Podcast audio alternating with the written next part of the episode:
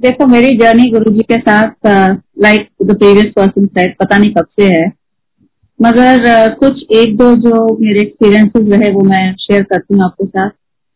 जब uh, गुरु जी का पहली बार बुलावा आया करीबन तैतीस साल पहले की बात है कि गुरु जी मेरी ज़िंदगी में आए हमारी ज़िंदगी में आए और uh, एक उन्होंने रिश्ता करवाया। था तो तब से ज़िंदगी में तो वो मेरी रहे। उसके बाद मेरे को काफ़ी मेडिकल प्रॉब्लम्स आई। और अजीब अजीब सी चीज़ें होती थी एक बार रिपोर्ट में आना कि पॉजिटिव है, थोड़ी देर बाद कहीं और रिपोर्ट टेस्ट कराना तो वो लगता था कि है ही नहीं। सो अब बाद में जब सोचा तो समझ आया कि ये मालिक ही अपना चमत्कार कर रहे थे जब मुझे इनके पास जाने का मौका मिलेगा, इनसे मिलने की आज्ञा देंगे, वो भी मेरी ज़िंदगी का एक बहुत मुश्किल टाइम। और मतलब बस बिल्कुल इससे कहते ना, जब क्लिफ के एज पे खड़े हो गई थी तब इन्होंने फिर हाथ बढ़ाया और मैं इनके दरबार में पहुँची। तो मुझे, मेरे साथ मेरे इन लॉ ही मुझे और मेरे हस्बैंड को लेके गए थे। उससे पहले मेरे जेठ और जेठानी गए थे, तब न्यू ईयर का कोई फ़ंक्शन था। ठंड और कोहरा और वो सब उनका एक्सपीरियंस रहा। हम जब गए तो जाके वहाँ दिमाग में एकदम जैप्ट हो जाता मतलब कुछ और ना तो सूझता था, ना दिखता था। आप एक स्टंट मोड में चले जाते थे। जैसे गुरु जी ना रिमोट से सबके दिमागों के कंट्रोल ले लेते थे। तो पहले दिन जब मैं गई हूँ मालिक के पास तो वहाँ जाकर बैठे जैसे ये बता दिया था हमें कि चाय आएगी, चाय पी लेना। अच्छा चाय प्रसाद हो गया। उसके बाद ग्लास कोई ले गया, उसके बाद लंगर हो गया, उसके बाद आज्ञा लेने आए तो ये कोई प्रेरणा ही थी। मेरे स्वभाव में ये चीज़ नहीं है, मैं इस तरह की थी नहीं। अब तो फ़र्क है। सो मैं गुरु जी के पाँव में गिर गई। और मैं गिरी तो कुछ सेकंड बाद गुरु जी ने कहा अच्छा जाके पीछे बैठ तो जब उसके आ, हम लोग पीछे जाने लगे तो सिंगला अंकल ने कहा तेरी एडमिशन हो गई। कुछ समझ नहीं आया क्या हो रहा है क्या बात है। उसके बाद हम मैं और मेरे हस्बैंड फिर गए। और फिर ऐसे हमारा वहाँ मालिक के पास जाना शुरू हो गया। और वहाँ जाकर जब बैठे थे, मैंने जैसे आपको बताया कि आस पास कौन है, कोई एक अलग तरह का सुकून, शांति, एक कंट्रोल्ड एनवायरमेंट और सिर्फ़ मालिक ही दिखते थे। आपके आस लेफ़्ट में कौन है राइट में कौन है, ये कुछ पता नहीं चलता था। बीच में कभी कभी अगर चेतना आती थी तो दिखता था अच्छा ये ये वाला मिनिस्टर है ऐसे। मुझे याद है, एक बार ऐसे इन दैट लिटिल मोमेंट जिसमें मुझे थोड़ा बहुत होश आया। तो देखा कि मालिक के पाँव में बैठी हुई है कोई। तो बड़ी जानी पहचानी लग रही थी। फिर दोबारा देखा। वो मैंने कहा तो शर्मिला टैगोर बैठी है। पर आप मानिए कि मालिक का नूर और उनका रूप, वो दिखा, वो जो मलका हुसन बैठी थी ना नीचे कदमों में, वो दिखाई नहीं दे रही थी। मतलब गुरु जी का ऐसा, ऐसी लौकिक लॉ, उनके शरीर के अंदर से लाइटें निकलती। और खुशबू और फ्रेग्रेंस की कहानियाँ तो आप लोग सुन ही चुके हैं। सो so, ये और उसके बाद गुरु जी ने कई बार मुझसे थोड़ी थोड़ी बात करी। एक बार मुझे शुरू में कहते हैं कितों दे तो मुझे समझ नहीं आया आप कितों दे हम वैसे मीराबाग में रहते हैं वो बता चुके थे गुरु जी को। फिर कहते हैं अच्छा पापा मम्मी का नाम पूछा पापा का नाम पूछा। मैंने कहा जी एम. एम मेहता। तो गुरु जी इमीडिएटली रिस्पॉन्डेड मदन मोहन मेहता मुझे फिर भी समझ नहीं आया क्या हो रहा उसके बाद फिर कहते हैं एथो भी नहीं लगती। फिर भी समझ नहीं आया। थोड़े दिन बाद मैंने मम्मी से पूछा। मैंने कहा, मम्मी, पीछे से आप लोग कहाँ से हो? गुरु जी पूछ रहे हैं। So not I am not boasting but just saying मेरे नाम के दाद के दोनों रजवाड़ों से थे। और, वहाँ पर फिर मम्मी ने जो जो शहरों के नाम बताया वो मैंने बता दिए। अगली बारी गुरु जी को जाके वो फिर अपने से साइड में दिलाते हैं कि नहीं this was not my question मैंने ये नहीं पूछा था, ये तो क्या मुझे बता रही है। और तब भी मोड ये था कि मैं बता रही हूँ गुरु जी को, ठीक है? मतलब समझ की कमी का मिसाल देखो आप लोग। उसके बाद फिर एक बार बात करते हुए पूछा फैमिली के बारे में, फिर मैंने अपनी बहनों के नाम बताए। तो मेरी बीच वाली सिस्टर का नाम लेके गुरुजी ने वो नाम धराया हाँ मैं जाना अब मालिक का इतना सा कहना।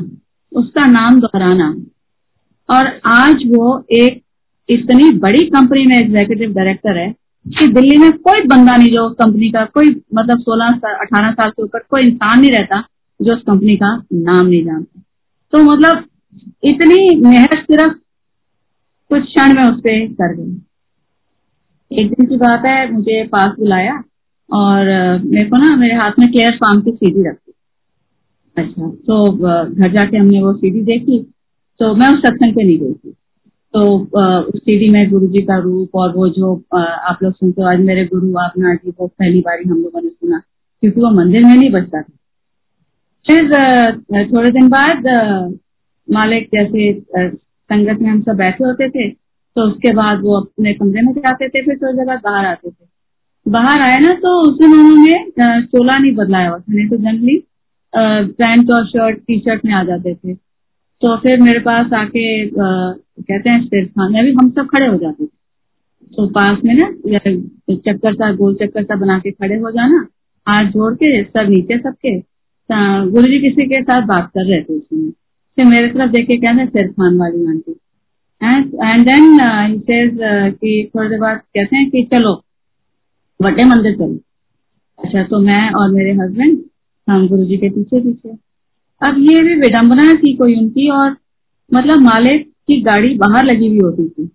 उनके पास कोई रीजन नहीं था कि वो वो एम्पायर स्टेट से उस घर से निकले, उस मंदिर से निकले और फिर मेन रोड तक चलते जाएँ, जो एम्पायर स्टेट का गेट है। अगर आप लोग छोटे मंदिर गए हो तो देखा हो तो उस दिन गुरु जी हमारे साथ वहाँ तक चलते गए।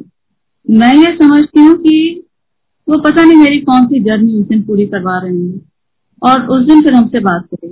गुरु जी ने फिर कहा सिर खान वाली आंटी तो मेरे हस्बैंड कहते हैं कि गुरु जी ये तो बात ही नहीं करती। तो बहुत कम बोलती है। फिर मैं दो कदम पीछे थी पीछे पलट के मेरे तरफ़ देख कहते हैं दस फिर की कहनी है। अब मेरा उस वक्त ज़िंदगी का कुछ ऐसा फेस था, डरावना फेस था कि मतलब बहुत मुश्किल है बताना कि क्या हो रहा था मेरे आसपास उस समय। मैंने बस गुरुजी से ये कहा, मैंने कहा, गुरुजी, मेरी जून कब कटेगी? And he look at me and he said तू गुरुआ कोल आ गई, तेरी जून कटी गई। इसके बाद मैं एक सवाल और पूछूँगी, जो मुझे नहीं पता कहाँ से आया। मैंने कहा गुरु जी मुझे छोड़ के तो नहीं चले जाओगे। इस चीज़ का मुझे जवाब नहीं देते।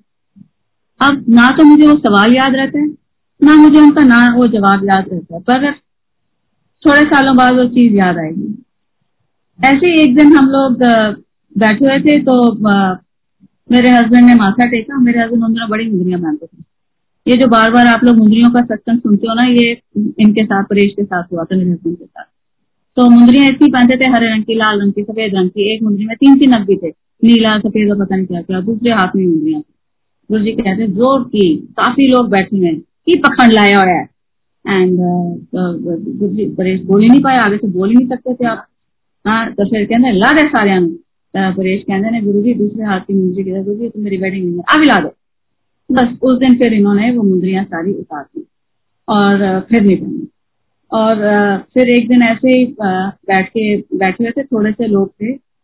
गुरु जी दूर से आवाज़ थे, कपूर बड़े ने दिल्ली तो परेश को लगा, मौका है, मैं बात कर लेता हूँ। परेश ने लगेगा गुरु जी मैंने बहुत फाइनेंशियल प्रॉब्लम है। गुरु जी कहते सानू भी, बड़ी फाइनेंशियल प्रॉब्लम है। तो उन्होंने बात को, मुझे नहीं पता, उन्होंने बात टाली उन्होंने मेरी प्रॉब्लम भी टाल तो अच्छा एक बार की बात है कि परेश जैसे बैठे थे तो गुरु जी के चरणों की तरफ़ थोड़ा सा आगे बैठे थे। तो गुरु जी ने इनको बुला के, इनके हाथ में बहुत सारे छोटे छोटे छोटे छोटे अपने स्वरूप दिए। और मतलब एक हाथ से उठाया और ये तो ज़मीन से समेटते ही रह गए हम लोग तो। अब वो भी पता नहीं है क्या क्या ब्लेसिंग हमारी झोली डाल के गए। और मतलब पता नहीं क्या क्या था जो उस दिन उन्होंने परेश को दिया, मेरे हस्बैंड को एक बार की बात है बुला के कहते हैं, सवेरे पाँच बजे ऐसे आना है फाइव ओ क्लॉक तो अच्छा गुरु जी मेरी मतलब हिम्मत ही नहीं होती थी। मेरे में इतना हौसला ही नहीं था कि मैं जाके बातें करूँ। कोई पूछते थे तो मैं जवाब दे देती थी। पर मतलब मैं एक औ में रहती थी गुरु जी की। और कुछ वहाँ पर अब तक थोड़े से टाइम हो गया था मुझे जाते हैं तो आस पास की थोड़ी ना पोष भी आ गई थी। तो वहाँ बैठ के मैं कई बार ये सोचती थी, मैंने कहा, ना तो मेरी हैसियत है, ना मेरी हस्ती है। मालिक, मैं यहाँ तक आके बैठ कैसे गई? मैं इन लोगों के बीच में बैठ पा रही हूँ। और मतलब कुछ मतलब पहले तो गुरु जी का और फिर उस जगह का और मैं जाके बस मतलब जैसे अपनी किस्मत पे भी होना और सब कुछ। बार बार जैसे कहते हैं ना, शब्द में आता है मेर अलमारियाँ थी पुत्र मन में भी यही सब के मांगती थी। फिर ये सब हो गया। इतना हो गया कि अलमारियों के दरवाजे नहीं बंद होते। इतनी चीज़ें आ गई। सो ये सब गलतियाँ हुई। अच्छा जब जिस दिन मुझे कहते हैं ना, पाँच बजे आना है सवेरे फाइव ओ क्लॉक मैंने पूछा, भाई, ये क्या करना है तो बताया गया कि सुबह में आ जाए तो जाना है वहाँ पे। अब जाना है तो कैसे जाना है?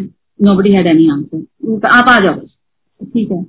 हम सुबह सुबह मैं मेरे हस्बैंड पहुँच गए वहाँ पे तो फिर गुरु जी ने ना, तब सबको ना गाड़ियाँ अलॉट हो जाती थी कि तूने इसके साथ जाना है इसके साथ जाना है, इसने गाड़ी चलानी है, ऐसे कर करके। वो हो रहा था, हम देख रहे थे। हमें जिनके साथ बिठाया हम बैठ के बैठ गए।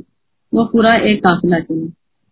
उस दिन हम जा रहे थे बद्दी में, गुरु जी ने डेंटल कॉलेज की इनाग्रेशन करनी। तो उस दिन भी अजीब ही लीला दिखाई मालिक ने। पहले जाते रास्ता कुछ और ले लिया, फिर सारे वापस मुड़े, फिर फिर रिंग रोड वाले रास्ते पे आए, फिर वहाँ आए तो फिर वहाँ से आगे चले तो फिर एक जगह रुका सारा काफिला, वहाँ पर फिर आलू के पराठे खाए सबने और गुरु जी पास में खड़े होके देख रहे हैं कि सब सबको लंगर मिल रहा अच्छा चलो। फिर सब, फिर गाड़ियों में बैठे, फिर सब चले, फिर हम बद्दी पहुँचे। वहाँ पहुँचे तो फिर मालिक जाके अपने जो उनके लिए आसन बना हुआ था वहाँ बैठे और हम लोग अनाउंसमेंट थोड़ी देर बाद मुझे भी, भी याद है वो वाला शब्द चल रहा था जिसमें कहते हैं ना पौजल पार उतारे। तो आ, हम जाके बैठ के थोड़ी देर बाद अनाउंसमेंट है दिल्ली की संगत लंगर करने चले। चलो जी दिल्ली की संगत वीआईपी की तरह जाके लंगर करने लगे। उस पीछे मैंने देखा कि वहाँ के जो स्टूडेंट्स थे वो मालिक का ना एक बॉल लेके आए पानी का और उसमें उन्होंने मालिक ने अपने हाथ से और मैंने फिर देखा कि उन बच्चों ने वो पानी पिया। अब ये पहली बार थी कि मैंने इस तरह से इबादत होते देखी प्रभु की। सो so, हमारे लिए तो गुरु जी थे। अब जैसे मतलब कैसे बताऊँ जैसे कृष्ण जी के साथ जब वो छोटे थे तो गोपियाँ और ग्वाले खेलते थे उन्हें थोड़ी पता था ये प्रभु। तो हमारी बुद्धि तो इतनी की थी। खैर लंगर हुआ उसके बाद अनाउंसमेंट आई तो वापस चलेंगे वापस चले फिर सी रास्ते में रुके। अंकल के घर पे और वहाँ पर फिर गुरु जी बैठे उनके घर पे और फिर उन्होंने सत्संग किया और वहाँ पर चाय पकौड़े और ये सब हुआ। और मतलब कहाँ डालना इतना खाना को खैर तब खाया जाता था। तो फिर वहाँ से फिर चला काफला। फिर मैं हम यही सोच रहे हैं कि बहुत देर हो जाएगी रात को। पर एनी anyway, मतलब वो टाइम इतना मैजिकल था और इतना डिवाइन टाइम था। फिर वहाँ से चले। फिर वापसी में थोड़ा सा आगे चले, फिर काफिला रुक गया। तो आहूजा नंबर वन ढाबा वहाँ पे लंगर करना। तो वहाँ पर फिर लंगर के लिए गुरु जी बाहर बिल्कुल खड़े हैं और देख रहे हैं कि सब एक एक जना आ रहा है और गाड़ी से उतर रहे हैं और अंदर जा रहे हैं और बैठ रहे हैं। और लंगर लंगर बांटा गया और सबने लंगर किया। मुझे आज तक वो मटर पनीर, वो छोटा छोटा कटा हुआ पनीर और मटर और वो ग्रेवी नहीं भूलती। लंगर करके सारे उठे मालिक फिर बाहर एंट्रेंस पे खड़े हैं एंड ही सीन के सारे जा रहे हैं। फिर पूछा मुझसे, किधर आ जाओगे? हमने कहा गुरु जी इनके साथ। हाँ ठीक है। फिर हम सारे एम्पायर स्टेट पहुँचते हैं। गुरु जी फिर वहाँ पर बाहर सबके लिए खड़े हैं, जैसे गिनती कर रहे होते हैं, आगे सारे एक एक करके वहाँ से फिर हमें आज्ञा मिलती है और हम सब अपने घर चले जाते हैं। ये ये एक इतना इतना अजीब एक्सपीरियंस था मेरे लिए कि जैसे मतलब मतलब प्रभु कैसे कैसे दर्शन कराते हैं। हम उस दिन एक इनोग्रेशन पे नहीं गए थे। हम प्रभु के साथ पता नहीं कौन से दर्शन करने गए। और ऐसे कुछ मौके फिर रहे। उसके बाद एक बार की बात है कि थोड़े टाइम बाद में ऐसा रहा कि जैसे गुरु जी ने मेरे को और मेरे हस्बैंड को एम्पायर स्टेट में अगर आपने देखा दो लाल रंग के यंत्र लगे हुए हैं। हमें ना उनके आगे बिठा जाते थे और फिर खुद सैर करने जाना और फिर घंटे, डेढ़, दो घंटे के बाद आना और फिर फिर से लंगर होना, फिर से कड़ा प्रसाद होना। वही वाला कड़ा प्रसाद जो एक प्लेट में मिलता है और कड़ा प्रसाद तो अंदर होता है, उसके चारों तरफ़ घी के एक एक इंच की लेयर तैर रही होती है। और जो कई अब नामी लोग हैं, उन्होंने कहना गुरु जी फैट तो गुरु जी वुड ब्रश साइड नहीं, कुछ नहीं होना। हेलो तो वो हमने, और घी भी मतलब वो, उसका तो वो बात ही और थी। उसके बाद एक दिन बुला के मुझे कहते हैं, तेन पता है थोड़ी सी कुछ और बात करी? फिर कहना तेन पता है आडिडास का की मतलब है? तो मेरे को पता था कि एडिडास के जूते आते हैं। पर ये बहुत पुरानी बात है तो तब ना एडिडास के इतने स्पोर्ट्स वियर वगैरह इतनी नहीं मुझे नॉलेज थी, और शायद हमने से पता नहीं थोड़ा ज़्यादा नहीं पता। तो मैंने कहा, नहीं गुरु जी कहते हैं all day I dream about sports मुझे अभी भी नहीं समझ आया कि ये बात इन्होंने मेरे से क्यों करी। इसके ना आगे कोई बात इससे मिलती थी, ना इसके पीछे कोई बात मेरे से मिलती थी। मगर ये बात धीरे धीरे मुझे समझ आएगी। जो मेरे बड़े बेटे हैं, वो एक स्पोर्ट्स पर्सन रहे हैं। सो उनका बहुत ध्यान स्पोर्ट्स में मेरे को ये बात ना थोड़ी कम हजम होती। और वो इस बात को कंटिन्यू करूँगी, एक बीच में और चीज़ हुई। मेरे को बड़ी तकलीफ़ होती थी सारी चीज़ से। मैं एक एकेडमिक पर्सन हूँ, मुझे होता था कि भाई पढ़ाई लिखाई करनी चाहिए। और ये इन सब चीज़ों में क्या रखना है और ये वो।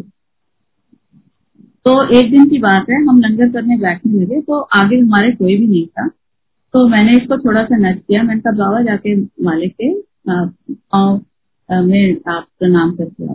तो ये आगे गए और उन्होंने प्रणाम किया और गुरु जी ने अब मैं सामने खड़ी हूँ मगर मेरी आँखें बंद है सिर झुका हुआ है।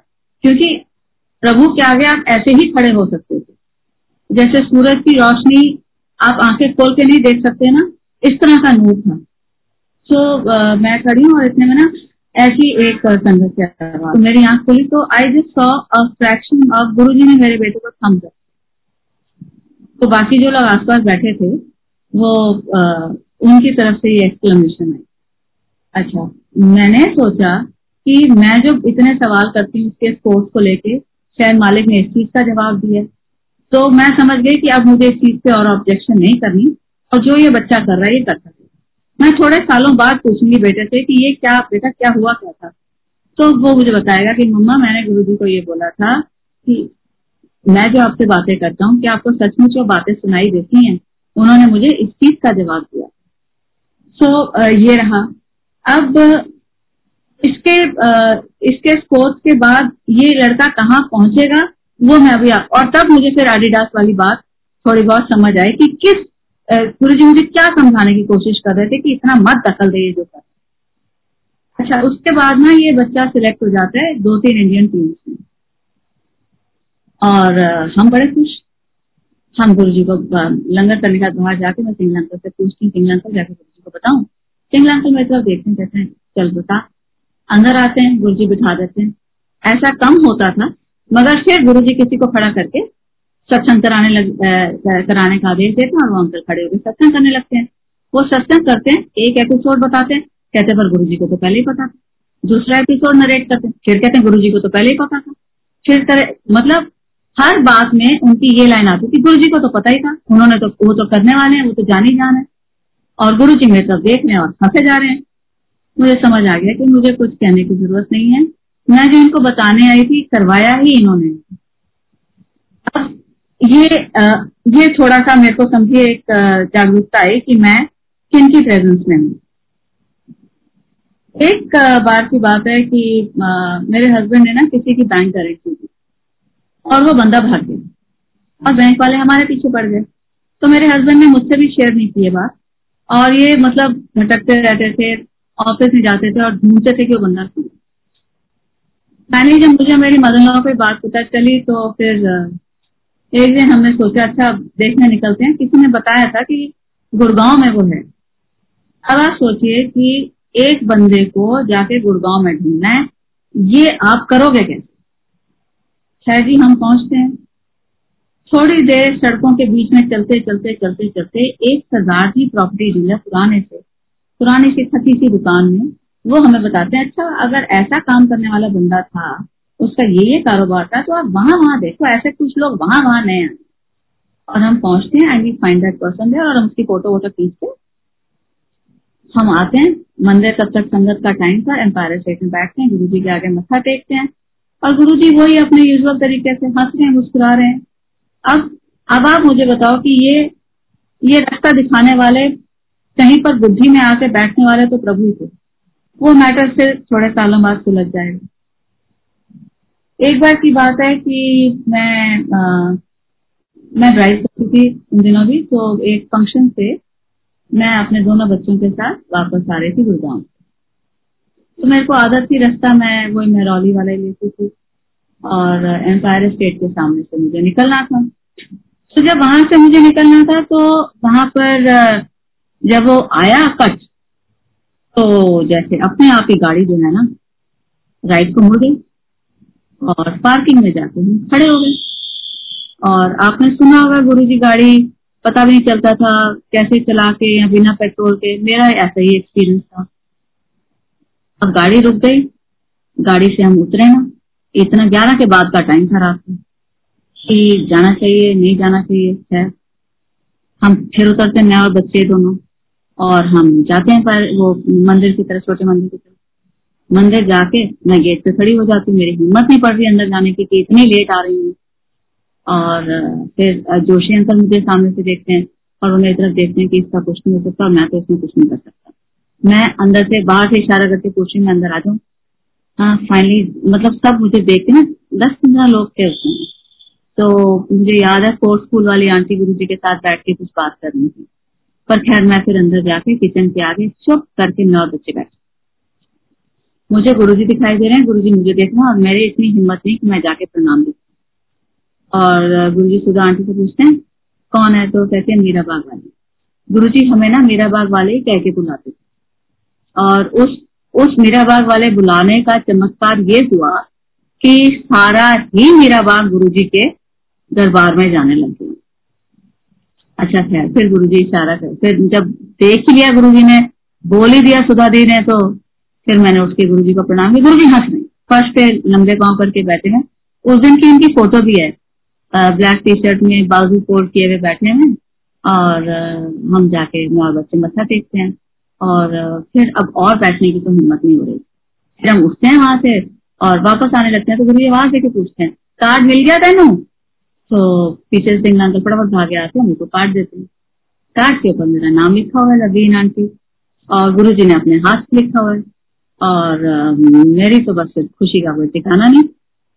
और उसके बहुत बाद मुझे समझ आएगा कि मैंने गाड़ी नहीं मोड़ी, मैं नहीं वहाँ पे गई। प्रभु बुला ही रहे थे जो मैं पहुँची वहाँ पे, और ये कार्ड मुझे मिलना था। मेरे लिए कोई मतलब नहीं था कि कार्ड के अंदर क्या है, क्या नहीं। मैं तो बस अपना नाम देख के उनके हाथ का लिखा हुआ, मैं वही देख के इतनी खुश इतनी खुश। खैर हम घर आ जाते हैं। फिर घर आते हैं तो मेरे हस्बैंड कार्ड खोल के देखते हैं तो वो जिस सेरेमनी में जाना होता है वहाँ हम फिर जाते हैं। और मूर्खों की तरह हम लेट पहुँचते हैं। और तब वहाँ से ये शर्मा अंकल है ना, जो सिटी सिलेक्ट वाले अब तो वो नहीं रहे, उनके बेटे की शादी थी। तो हम वहाँ जाते हैं और गुरुजी तब तक उसके वापस जा लेते हैं। और हम पहुँचे तो गुरुजी हमें देख के रुक जाते हैं। और इतनी बड़ी स्माइल इतनी बड़ी स्माइल की जैसे सौ सूरज चमक गए हों। और उस दिन गुरुजी ने मुझे अपना विराट रूप दिखाया। गुरुजी इतने बड़े आसमान तक मुझे दिखाई दे रहे थे। और मतलब मतलब आसमान में दिख रहा था। इतना बड़ा रूप गुरु जी का और मतलब हम वहाँ पर खड़े के खड़े सुन होकर, मेरे को वो नज़ारा नहीं भूलता गुरु जी के क्रीम कलर का चोला था उसमें और फिर कई बार जब वो सीन याद आता है तो वही लाइन याद आती है शब्द की एक क्षण दर्श दिखाई दी। उसके बाद फिर हम उस फ़ंक्शन से वापस आते हैं। और फिर एक आध बारी गुरु जी ने भेजा एक फ़ोटो एग्जीबिशन पे भेजा। फिर वहाँ से वापस आके सिंगला अंकल ने हमसे पूछना क्या हुआ कैसे कुछ लिया तुम लोगों ने? मैंने कहा नहीं गुरु नहीं लिया सिंगला अंकल ऐसे ऐसे ये कॉस्टिंग थी और थोड़ा मेरे टेस्ट की नहीं थी। तो so, इस तरह से गुरु जी कई शादी वगैरह में गए। फिर मेरी रूटीन थोड़ी ऐसी थी कि मेरे लिए ये बहुत कन्वीनियंट नहीं होता था। तो उसके बाद मैंने उनसे अरदास करी कि मेरा आ, मुझे आपके पास आने तक का ही मेरा सिस्टम रखे। So that is what it was और फिर ना ये थोड़े दिन बाद क्या होने लगा? जैसे आ, हम लोग अंदर जाते थे ना मैंने पहुँचना हम दरबार में। गुरु जी कंसोल में बैठे होते थे। तेरी गर्दन करके ऐसे देखते थे। आगे मेरे को वो लुक जो है ना, वो लुक जो मेरे लिए थी ना बाय गॉड एक दिन कहते हैं ढाई घंटे लगा के मेरे को दिया मैं कैलकुलेट करूँ, ढाई घंटे लगते हैं जाने फिर मुझे याद आया, मैं पहले अपने हस्बैंड के ऑफ़िस पहुँचती थी। वो अपना काम वाइंड अप करते थे। फिर हम वहाँ से चलते थे। फिर हम मालिक के पास पहुँचते थे। फिर मैंने सोचा, मैंने कहा हाँ ढाई घंटे तो लग जाते होंगे, मगर अगर इनको ये पता है तो इनको क्या मैं और जो कुछ कर रही होती इनको वो भी दिखता है। मैं अपने दिमाग में ये सवाल जवाब कर रही हूँ। बेसिकली आपको अपनी बुद्धि का, कम बुद्धि का आपको एक्सप्लेनेशन देनी कि मेरे में इतनी बुद्धि थी। और, फिर फिर ना मैं थोड़ी कॉन्शियस हो गई कि गुरु जी सब कुछ देख रहे थी एनी वे फिर कई बार जैसे ना मुझे जब संगत खत्म हो जानी तो मुझे सेब देने, बहुत सारे मिठाई का डब्बा देना सारे रिश्तेदारों बन गई तो उसके पीछे भी वजह रही। क्या पता मेरी तरफ़ उनके क्या क्या भाव में थे, जो गुरुजी थोड़ा बहुत इस तरह से क्योर कर रहे थे। फिर एक दिन की बात है कि किन्हीं से बात कर रहे थे? बात करते करते सामने से मेरी तरफ़ देख के कहते हैं कि ए, दोनों मुंडे लाए मैंने आपको अपने बड़े बेटे की बात बता दी वो क्या कहते थे? छोटा तो छोटा ही बहुत तो फिर मैं बगर उनकी इस बात को मैंने पकड़ के रखा। मैंने ये बात ना अपने जहन से जाने नहीं दी। बहुत बार इस बात का सहारा लिया। अब अब कुछ अजीब सी चीज़ें हुई। लास्ट संडे जब मालिक की संगत होगी, उसमें हम भी बैठे थे। तो उस दिन ना गुरु जी बहुत ज़्यादा एजिटेटेड थे। यहाँ तक कि हमें माथा टेकने भी नहीं दिया और दूर से ही, जैसे तीन चार की दूरी से ही ना हमें शू करके भगाते रहे। और, वहाँ पर फिर जब मेरी बारी आई तो मैं भी सामने खड़ी थी। तीन चार फुट दूरी पे होंगी। तो प्रभु ने नज़र उठा के मुझे देखा। कुछ सेकंड के लिए देखा और जो देखा वो पता नहीं मेरी कितनी कितनी हाथों की और किस्मत की लकीरें ठीक कर रही उसके बाद फिर तो दर्शन उनके उस रूप में नहीं हुए। ऐसे मुझे याद है एक बार जैसे हमने निकलने से पहले आज्ञा लेनी प्रभु से। तो एक दिन मैंने अपना सिर मालिक के कदमों पे रख के ऊपर रख दिया। और जब मैंने सिर उठाया तो देख रहे थे मेरी तरफ़। कहीं ना कहीं तो मेरी किस्मत की लकीरें इन्होंने बदली। कहीं ना कहीं तो मेरी बुद्धि में कुछ ना कुछ तो ठीक किया इन्होंने। अभी जब कोई बहुत मुश्किल का टाइम आता है तो मैं अपना वही याद करती हूँ, जब मैंने इसके पाँव में सिर रखा था अपना और इन चीज़ों से तसली लेती हूँ। उस संडे की एक और बात थी। उस दिन गुरु जी ने ना, एक तो शब्द इतना डरावने से चले नौवे महले के। उसके बाद गुरु जी गांधी की बेटी को आयशा को बुला के कुछ कहते हैं कान में। मैंने बाद में पूछा, मैंने कहा, क्या कहा था आयशा को गुरु जी ने? कहती, उन्होंने कहा था, संतरी रंग पाया और बड़ा सोना लगता है। इसके बाद गुरु जी समाधि ले लेंगे और जब he be lying in state he was wearing saffron colour board so अब समाधि हुई। शहर का टाइम था। मतलब लिटरली उस समय ऐसा लगता था सिर पे छत नहीं है, पाँव के नीचे ज़मीन नहीं है। और जहाँ वहाँ कोई दीवारें भी नहीं। मंदिर जाके, बड़े मंदिर जाके बैठना सुखमनी साहब का पाठ होता था। मैं गुरु जी के आसन की तरफ़ देखती रहती थी कि शायद अब आके बैठ जाए। फिर उसके बाद उसकी भी आदत पड़ी धीरे धीरे मंदिर के सिस्टम ठीक हुए। और उस बीच में मेरे कुछ बड़े ही अच्छे एक्सपीरियंसेस रहे। मंदिर की कोई कोना नहीं, कोई जगह नहीं जहाँ की मैंने सेवा नहीं करी। दरबार में झाड़ू लगाना, किचन में चाय का मसाला बनाना, लंगर सर्व करना, सीढ़ियों की सेवा, ये मतलब गुफा की सेवा, कोई चीज़ नहीं जो मालिक ने जहाँ पर उनकी सेवा, उनके शिव, जो शंकर भगवान बिठा रखे हैं उनके मतलब हर जगह पर उन्होंने मुझे मौका दिया। शायद मालूम था कि इसके बाद सेवा के लिए भी लाइनें लगेंगी। दो हज़ार छह ऑनवर्ड में गुरु जी ने कहना शुरू कर दिया था, नवी संगत लाओ, नवी संगत लाओ। अब जिसको टाइम बड़ा फ़र्क था। देखो, आज तो दुनिया उतरी हुई है गुरु जी के जाने के लिए। तब किसी को कहते भी थे ना तो लोगों को लगता था किन चक्रों में पड़े हुए ये। और पूछते भी थे बार बार जाती है, तुम लोगों को एक बार समझ नहीं आता जो तुम्हें बार बार जाना पड़ता है। मगर क्या बताएँ, मेरे लिए तो ऐसे था कि जैसे कोई डूब रहा है ना तो थोड़ी देर के लिए ऊपर आता ना, सांस लेने के लिए। मेरे लिए मेरा जाना वैसे था। पहले तो मैं सारे दिन जाती थी, फिर धीरे धीरे धीरे धीरे करके मेरा दिन संडे हो गया। हालाँकि मालिक की तरफ़ से मुझे टोटल परमिशन थी कि जितनी मर्ज़ी बारी आ जाए। और गुरुजी ने मेरे बेटे से बात करी। और ये छोटे छोटे हमारे एक्सपीरियंसेस रहे। और उसके बाद जब इन्होंने समाधि ले ली उसके बाद का जो टाइम था ना वो पता नहीं इन्होंने ही सहारा दे के किसी तरह से निकलवाया। और जब सिस्टम सॉरी टू इंटरप्ट आपकी वॉइस ब्रेक हो रही है। प्लीज़ चेक कर लीजिए सिग्नल के इश्यूज़ तो नहीं है सिग्नल वीक है जिसकी वजह से वॉइस ब्रेक हो रही है। सिग्नल वीक होना नहीं चाहिए मैंने व्हाट्सएप बंद कराए हैं और बंद करवा देती हूँ सबके। अच्छा या फिर आपका आप हेडफोन यूज़ कर रहे हैं या हैंड फ्री यूज़ कर रहे हैं? दोनों ही नहीं कर रही माइक के आगे वो लैपटॉप के आगे बैठ के बोल रही अच्छा अच्छा चलिए ठीक है और थोड़ा सा उसमें इशू आ रहा था इसलिए मैंने आपको बोला। ठीक है आंटी आप प्लीज़ शेयर कीजिए।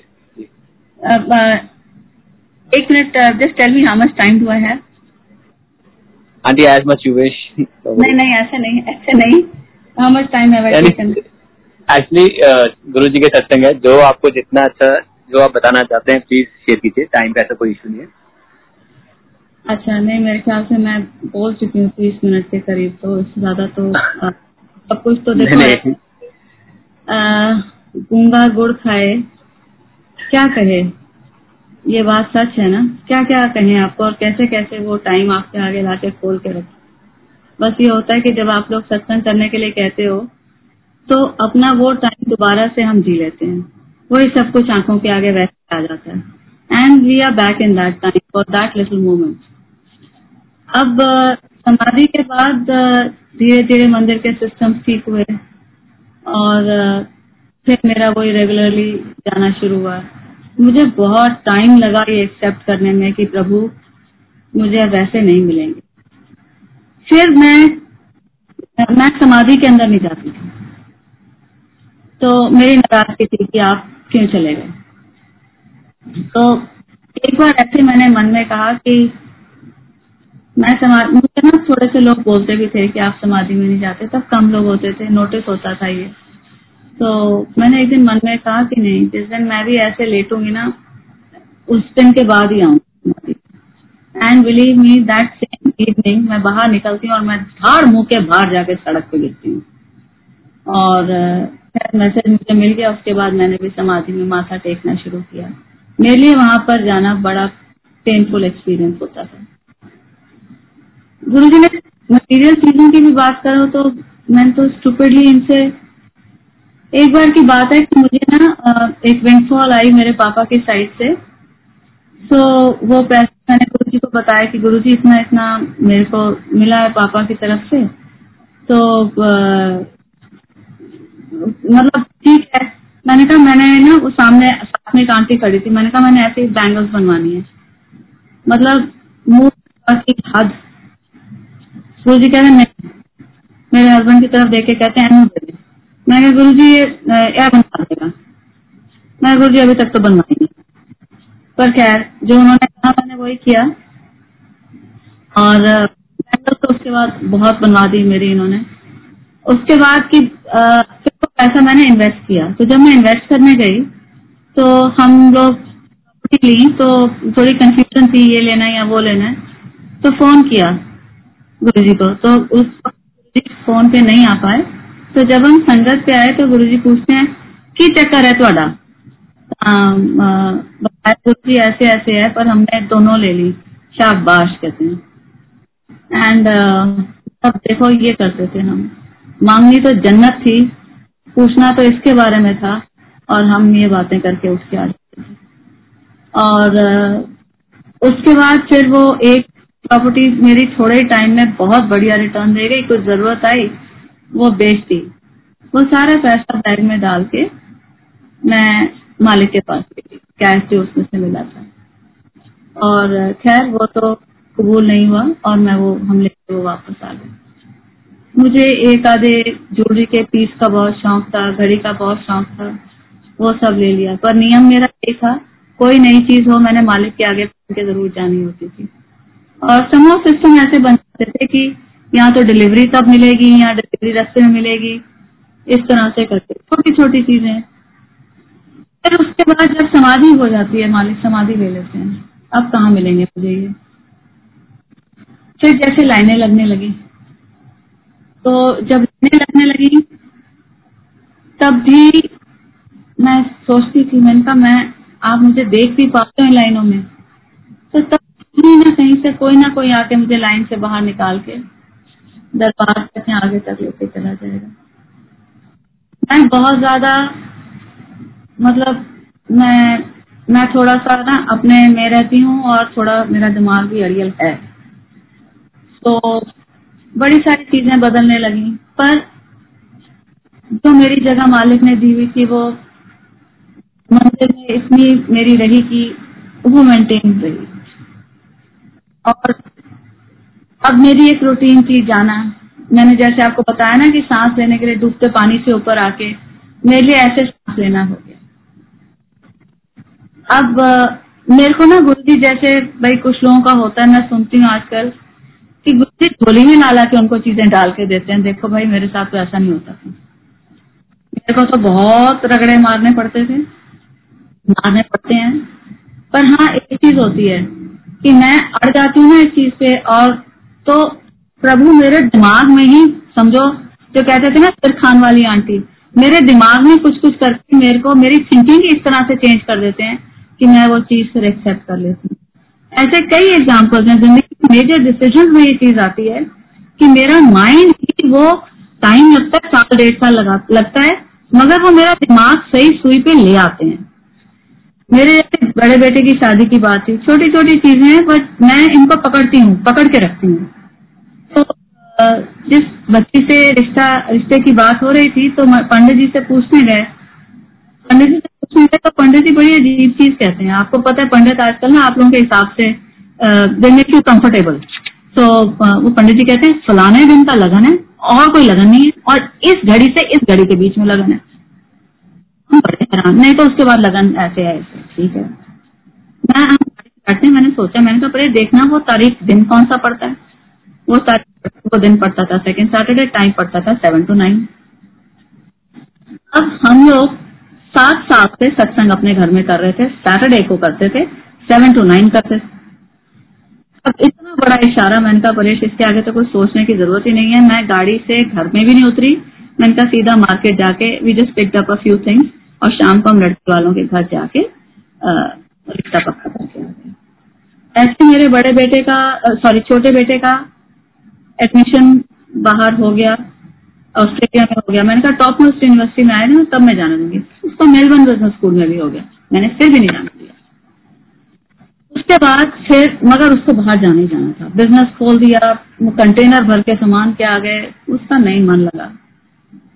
वो कैनेडा जाते हैं और वहाँ पर उनका पीआर आ जाता है और अब वो वही है। फ़िलहाल वो फोर्टी थर्ड स्टोरी पे रहता है और वहाँ से प्रभु को पूरे टोरंटो का नज़ारा दिखता है और उन्होंने गुरु जी का स्वरूप भी वहाँ पे रखा हुआ है।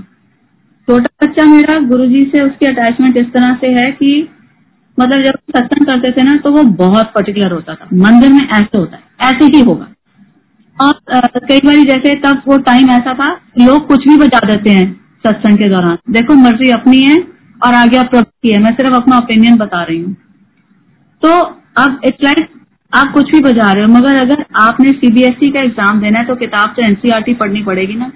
जो मंदिर में शब्द चलते हैं भैया, जिनके दरबार में वही चलाने चाहिए।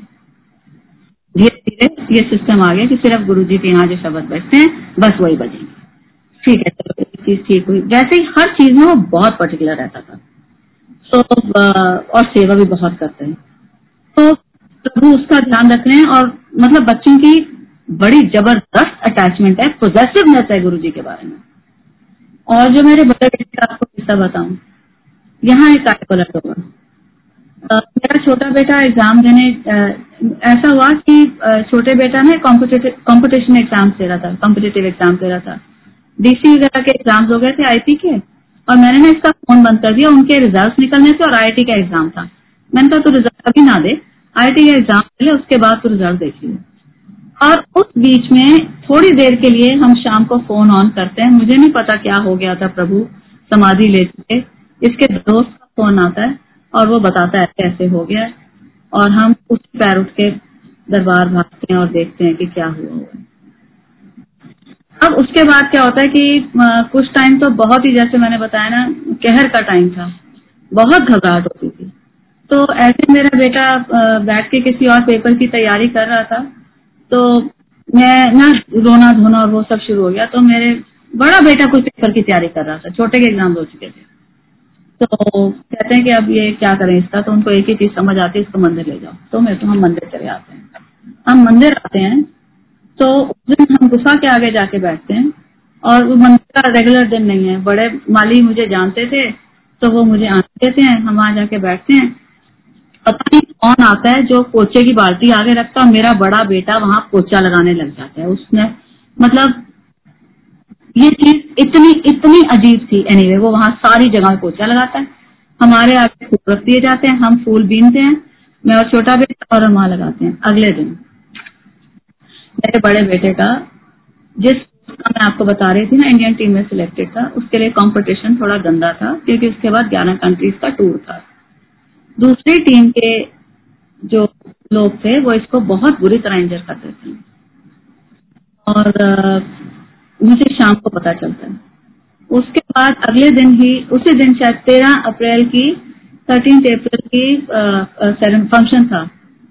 और इतनी बड़ी इंजरी जिसका दो घंटे इसका ऑपरेशन होता रहता है, शाम को ये बच्चा उठ के मेरे साथ मंदिर चल पड़ता है। और मंदिर में माथा टेक के और फिर मतलब ये रिकवर भी कर जाता है। पर वो बहुत बहुत डरावना टाइम था मेरी ज़िंदगी का। और मुझे अभी भी याद है, उस दिन मालिक समाधि ले चुके थे अब तक। मुझे अभी भी याद है, उस दिन मैं कहीं जा रही थी तो रेड लाइट पे ना, गाड़ी में ना कोई अचानक एक सरदार जी हमसे भीख मांगते नॉर्मली आप नहीं देखेंगे सरदार लोगों को भीख मांगते क्योंकि उनका चैरिटी सिस्टम बहुत ऑर्गेनाइज है। वो आए शिक्षा नीचे करके कुछ दे दिया उनको। और वो मैंने देखा तो मुझे उसके दिखे नहीं। पता कहीं, वही मेरे संकट कटे। और उस दिन के बाद से मेरा थोड़ा ये नियम है कि कोई आता है मांगने के लिए तो मैं यहाँ हाथ जोड़ दूँगी या कुछ ना कुछ दे देती हूँ। क्योंकि मैंने अपना कर्म करना है, वो लेने वाला अब उसका स्नैक पी रहे या क्या कर रही है उसका कर्म है। उसके बाद मैं आपको अपने बड़े बेटे की बात बताऊँ। जब इसको ये इंजरी होती है ना, और जब ये ऑपरेशन थिएटर में होता है, मैं वहाँ नहीं पहुँच पाती। मुझे बताते भी लोग। इसके फ्रेंड की मम्मी इसके साथ होती है वहाँ पे, और सर्जरी इसकी हो रही होती है। जब इसको कहीं आता है कि मेरी माँ का क्या होगा, अगर कुछ और हो और उस दिन, ऐसी गलत होती है, उस दिन के बाद ये लड़का पढ़ना शुरू करता है। और क्या पढ़ता है? सिर मुंडवा के घर बैठ जाता है। घर का माहौल ये हो गया कि घर में चप्पल तक नहीं खड़क सकती थी। घर की बेड ने उतरवा दी मेरी सारी मेड्स को पता था। आस पास के चौकीदारों को पता था। इस तरह इसने पढ़ा और इसने यूपीएससी क्लियर कर लिया। यूपीएससी तीन बार क्लियर किया और ये आज एक बहुत सीनियर गवर्नमेंट ऑफिसर है। मतलब ये इतना बड़ा काया पलट जिस बच्चे को पेपर देने के लिए मैं मिनते करती थी, मैं खाना नहीं खाती थी कि अगर तू पेपर देने नहीं जाएगा तो मैं खाना नहीं खाऊँगी। ये हाल होता था मेरा जब ये इंजीनियरिंग कर रहा था। उसके बाद इस तरह से पढ़ाई करके ये तो कहीं प्रभु ही इसकी बुद्धि में आए। Thirty first two thousand seven की एक बात आपको और बताऊँ।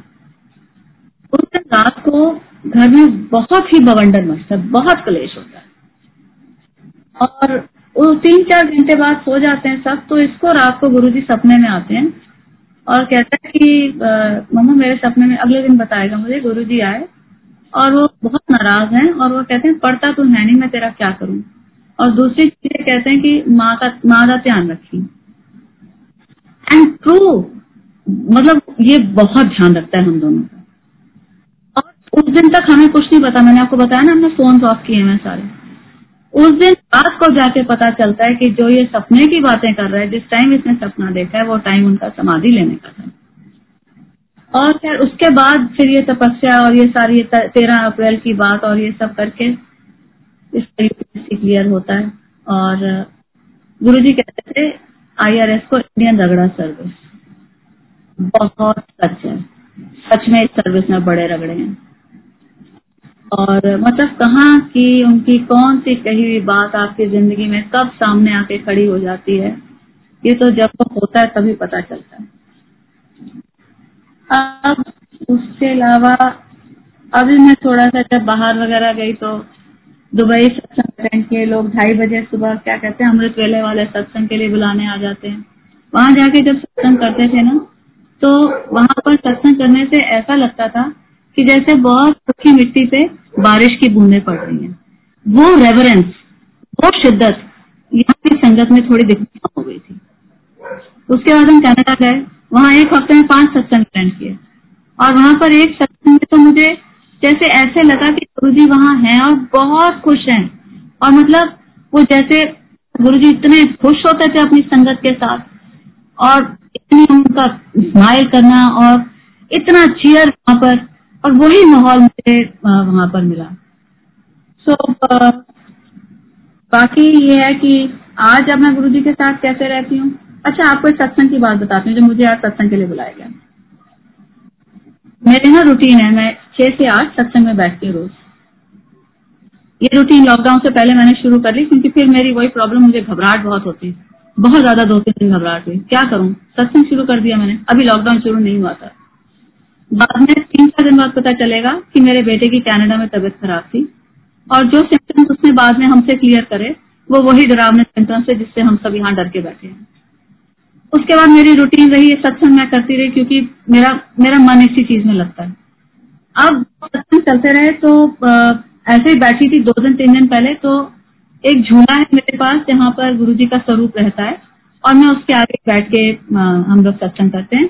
और वहाँ पर मेरी शिव पुराण भी पड़ी हुई है। मैं कुछ बार पढ़ चुकी हूँ शिव पुराण को। तो मेरे हस्बैंड उसके बाद आरती के लिए उठते हैं और आरती करते हैं। मैं साथ साथ आरती करती हूँ। उस दिन पता नहीं क्यों मैं मैं शिव पुराण खोल के बैठ जाती हूँ। आरती के लिए नहीं उठती। शिव पुराण पढ़ने लग जाती हूँ। थोड़ी देर बाद वो झूला हिलता है और क्रीक करता है, जैसे कि उसके ऊपर बैठा है। वो ब्रास की संगली है उसके ऊपर, कोई हल्की फुल्की झूला नहीं है। वो क्लिक करता है। मैं ऊपर देखती हूँ। मुझे महसूस होता है कि मालिक शायद मेरे सामने? है अब फिर से सावित्री आंटी की एक बात याद आती है। उन्होंने कहा था कि जब गुरु जी इतना सामने आते हैं ना कोई ना कोई बात होती है। और मेरे साथ ज़रूर होता है। जब मुझे थोड़े दिन खुशबुएँ आएँगी या मुझे कहीं कहीं से इनके इशारे आएँगे ना तो मतलब मुझे किसी चीज़ के लिए तैयार कर रहे होते हैं ब्रेस कर रहे होते हैं। सो so, अब ये सत्संग का आज हाईकमांड से ऑर्डर आ गया। सो तो ये सत्संग आप लोगों के साथ शेयर हो गया। मैं अभी भी उनके आगे बैठी हूँ और एक स्वरूप से वो बहुत अच्छी तरह स्माइल कर रहे हैं और बहुत बार कहा करते थे, जब शुरू करते थे ना सत्संग, कहते थे शॉर्ट में करना। वो बात तो मैंने आज इनकी नहीं मानी। पर thank you everybody for being such a good audience and thank you both the boys who are organizing all this and all the best to everybody हम प्रभु के शरण में हैं। और इस शरण हमें कितना कुछ दे गई, जो कहते थे ना, घर घर सत्संग होंगे। उसका ये मतलब नहीं था जो घरों में हम सत्संग करते थे और लंगर का आडम्बर करते थे। ये है घर घर में जो सत्संग हो रहे हैं, जो आज हम बैठ के एकाग्र मन से सत्संग कर रहे हैं। जय गुरु जी